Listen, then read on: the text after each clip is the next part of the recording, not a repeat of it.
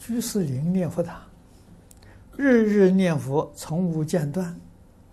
为此，居士林立下规章制度：凡到居士林挂单的寺众弟子，第一个晚上啊，可以免上念佛堂念佛；第二天呢，必须上堂念佛。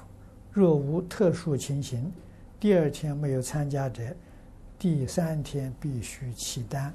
请问居士道场如此规定，对出家众如不如法？应该是如法的。啊，出家众不要说是这个这个第二天的，应该第一天就要参加。啊，为什么呢？